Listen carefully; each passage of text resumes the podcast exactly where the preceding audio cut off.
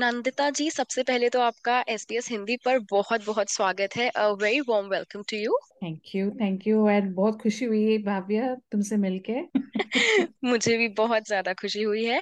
तो नंदिता जी, आपकी दो किताबें जो पहले आई थी, Meera rising and rose marriage retribution, और अभी हाल ही में एक नई किताब भी आई है, डर्टी लिटिल सीक्रेट्स. तो ये जो पूरी लिखने की जर्नी है, इस सफर की शुरुआत कैसे हुई? एक्चुअली uh, ट्वेंटी एटीन मुझे दस साल लगे इसको पूरे कंपाइल करने में. और uh, शुरुआत इसकी हुई ट्वेंटी जब मेरी एक्सीडेंट हुई थी दो हज़ार ग्यारह में. सो मैं अपने आप से मैं डायरी लिखती थी अपने आप. तो उसी diary, this is all together, ये पूरा फॉर्मुलेट हुआ है डायरी से लेके किताब तक. सो so, दस साल लग गए इसको uh, पूरा कंपाइल करने में. I have been uh, nominated for the Victorian Multicultural um, Commissioner Award for uh, Victoria for Excellence in Arts. So award शुरू हुआ है. मेरी जर्नी जो बुक से शुरू हुई है वो तो पाँच सात साल पहले से शुरू हो गया था, बिकॉज जो मैंने मीरा राइजिंग रोज मेरीज रेट्रीब्यूशन मैंने लिखा था, वो मैंने लिखा था इन थेरेपी रूम में. फिर वहाँ से शुरू शुरू होके फिर डर्टी लिटिल सीक्रेट्स पब्लिश हुआ. फिर इंडिया में I uh, Yathakatha, I won the uh, best male writers category में. I won that award इस साल. और फिर वहाँ से I won the disability um, social makers change disability award in America and global T V awards. और फिर then I saw that I got nominated for the Victorian Multicultural Commission Award, which is held on the nineteenth of December at the Victorian at the governors place. ये award उनको दिया जाता है जो cultural, दोनों देशों के like about cultural migrant, they talk about their culture in the community and spread through their art and artist. So इस किताब के पीछे भी अभी हाल ही में ही फोर्थ नवंबर में कुरहन गैलरी में एग्जीबिशन भी लगा है. And it's the world's first exhibition from book to gallery. और मेरे साथ दो अमेजिंग आर्टिस्ट कोलैबोरेट किया, महिमा एंड लॉरा बे. एक किताब से कितनी बड़ी, you know, it's become it's become a, how do I say, a social philosophy for everyone कि ये भी कर सकते हैं. लाइक मुझे इतना सारा प्यार मिला है लोगों से that they have nominated me and I am grateful for that. So और and it's more power to women like me, जो अभी मेरे को अभी एक्सेस और इंक्लूसिव अवार्ड uh, मिला है मेरी बैक से.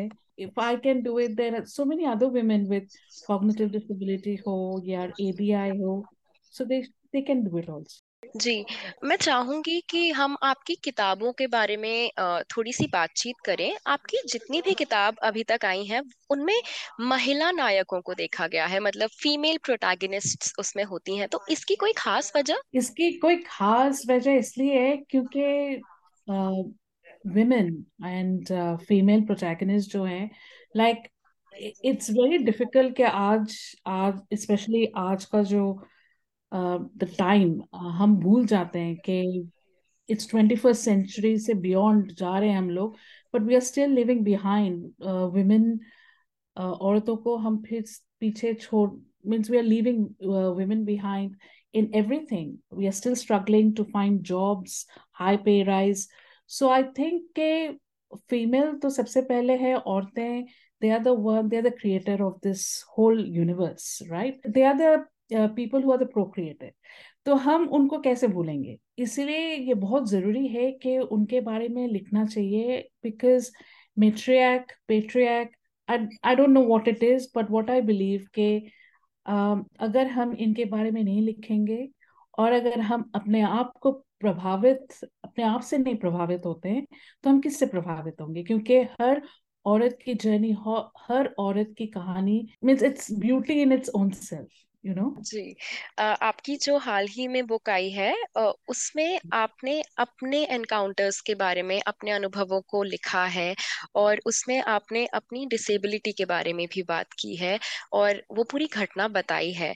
तो जाहिर सी बात है, जब ऐसी चीजें दूसरों के साथ होती हैं तो आप कई बार सुनते हो, पर खुद के साथ जब ऐसी कोई घटना घटती है और फिर आप उसको शब्दों में एक किताब में लिखते हो, तो क्या ये एज अ लेखक आपको स्ट्रेंथ देता है? एब्सोल्युटली, ये बिल्कुल स्ट्रेंथ देता है, क्योंकि अगर मैं um, एक सिचुएशन को चेंज uh, बदलाव ला सकती हूँ एक सिचुएशन में, यू you नो know, क्योंकि डिसेबिलिटी हो, इट्स स्टिल बहुत एक स्टिग्मा है हमारे सोसाइटी में, और स्पेशली जब औरतों में डिसेबिलिटी uh, आती है तो और भी स्टिग्मा हो जाती है, बिकॉज सब बोलते हैं, मुझे अभी भी बोलते हैं कि ये सब तुम्हारे दिमाग में है, तो मैं बोलती हूँ कि देखो ये दिमाग में ही है, this is all related to cognition.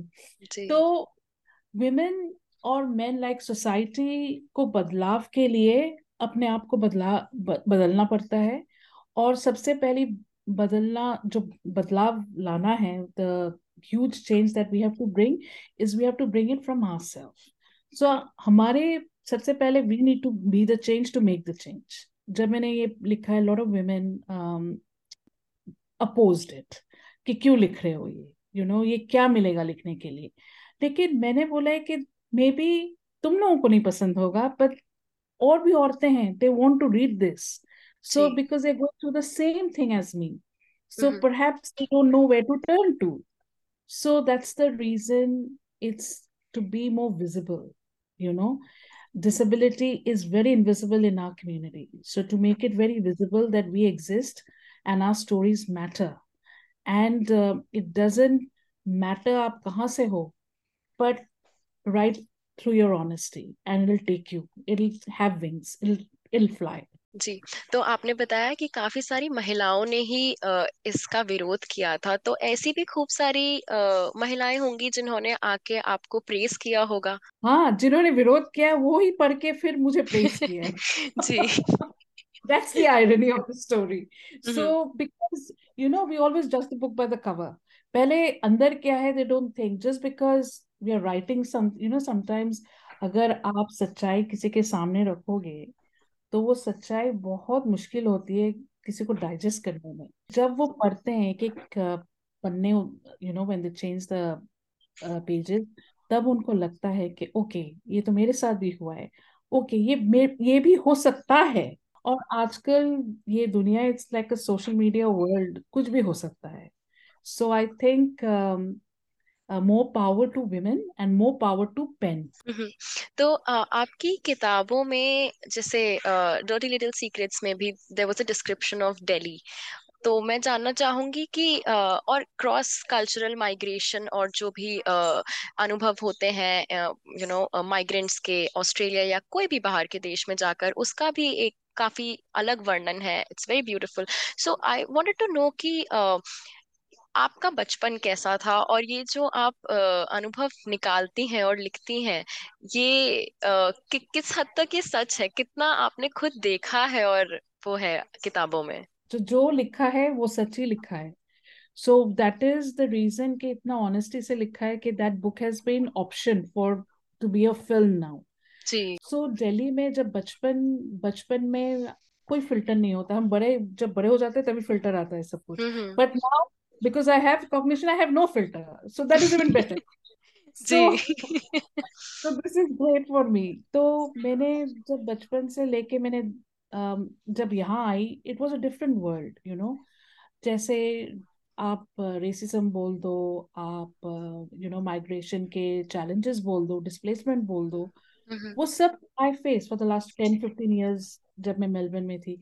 अब तेईस साल बाद When um, जब ये घटना हुआ दो हज़ार ग्यारह में, so it was already मैं ग्यारह साल ऑस्ट्रेलिया में आ गई, तो मैं जब इंडिया गई तो मैं सब कुछ एक as a tourist, you know, I was looking as a tourist, and then आपको तब realize होता है as a person कि कहाँ the identity disbalance जब आता है कहाँ आता है, and वो ही मेरे साथ हुआ। So जो भी आपने पढ़ा एंड आपने इतना खूबसूरती से आपने बोला कि दिल्ली का इतना वर्णन किया है मैंने, खाना हो जाए, लोग हो जाए, प्लेस हो जाए, व्हाटएवर, बट आप अपने आप को, आपका जो अस्तित्व है वो कभी चेंज नहीं होता है। सो so, वो कभी ना कभी आपको खींच के वहीं ले जाता है। जी आ, तो आ, मैंने जहाँ तक पढ़ा है आपने ऑस्ट्रेलिया आने के बाद खूब सारे अलग अलग तरह की चीजें भी ट्राई करी हैं, तो आप अपने करियर के बारे में हमें कुछ बताएं कि आप अभी, जैसे अभी भी आपने बताया कि आप अभी भी पढ़ाई कर ही रही हैं, तो ये सिलसिला तो कभी रुकता नहीं है सीखने का,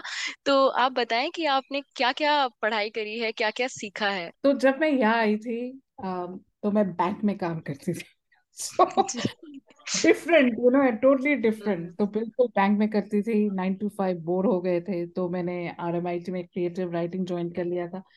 ऐसे लोगों को लगता था कि यू नो जब माइग्रेंट्स आते हैं, तब हमारे टाइम पे इतना ग्रुप नहीं हुआ करता था, ऑस्ट्रेलिया साउथ एशियन कम्युनिटीज नहीं हुआ करते थे। तो मैंने क्रिएटिव राइटिंग का एक छोटा सा किया था कोर्स आरएमआईटी से, मैंने बोला बोरिंग है, कर लो क्या होगा।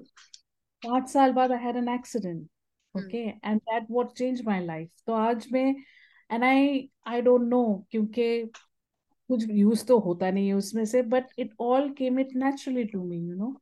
जब थेरेपी रूम में I started writing, it all came naturally. So brain is my best friend now, so whatever my brain says I guide. पढ़ाई इसलिए मैं कर रही हूँ पढ़ाई, सो दैट इंडियन फैमिली में तो अगर कोई डिग्री ना हो तो ऑनररी तो कहते ही नहीं है ना, so for that I am doing it.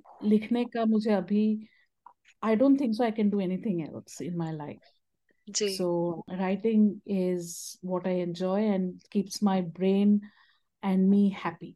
तो नंदिता, मेरा आखिरी सवाल यही होगा कि ऐसे काफी और भी लोग हैं जो अपने लाइफ में, अपने जीवन में कभी ना कभी ऐसे किसी स्थिति से गुजरते हैं जिसकी वजह से वो डिसेबिलिटी का शिकार हो जाते हैं, या उनके साथ कुछ ऐसा हो जाता है कि वो उस चीज को ओवरकम नहीं कर पाते, फिजिकली या मेंटली कह लीजिए। तो आपने एक तरह से, क्या अब आप ये सोचती हैं कि अगर मेरे साथ ऐसा कुछ नहीं हुआ होता तो शायद मैं अपने लिखने के हुनर को एक्सप्लोर ही नहीं कर पाती, इन अ वे कि वो पेन को सही दिशा में चैनलाइज करना और उससे आगे बढ़ना।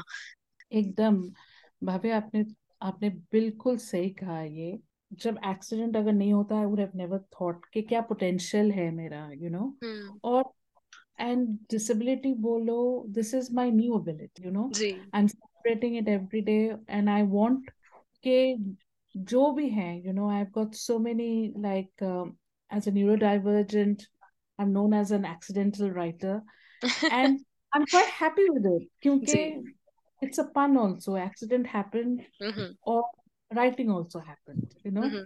so I think it is, um, jab accident hua tha tab bahut, um, like it was not a great time in my life, I mm-hmm. will say, mm-hmm. or uh, twenty sixteen mein jab mujhe pata chala iske bare mein, I really didn't know how to handle, mm-hmm. kyunki hamare community mein wo support system bhi nahi hai, aur the thing is ke families हो, relatives हो, um, they don't understand, और उनका कोई fault नहीं है, because um, there's nothing for people to understand कि क्या है, because it's such an invisible disability ji. that it's not visible.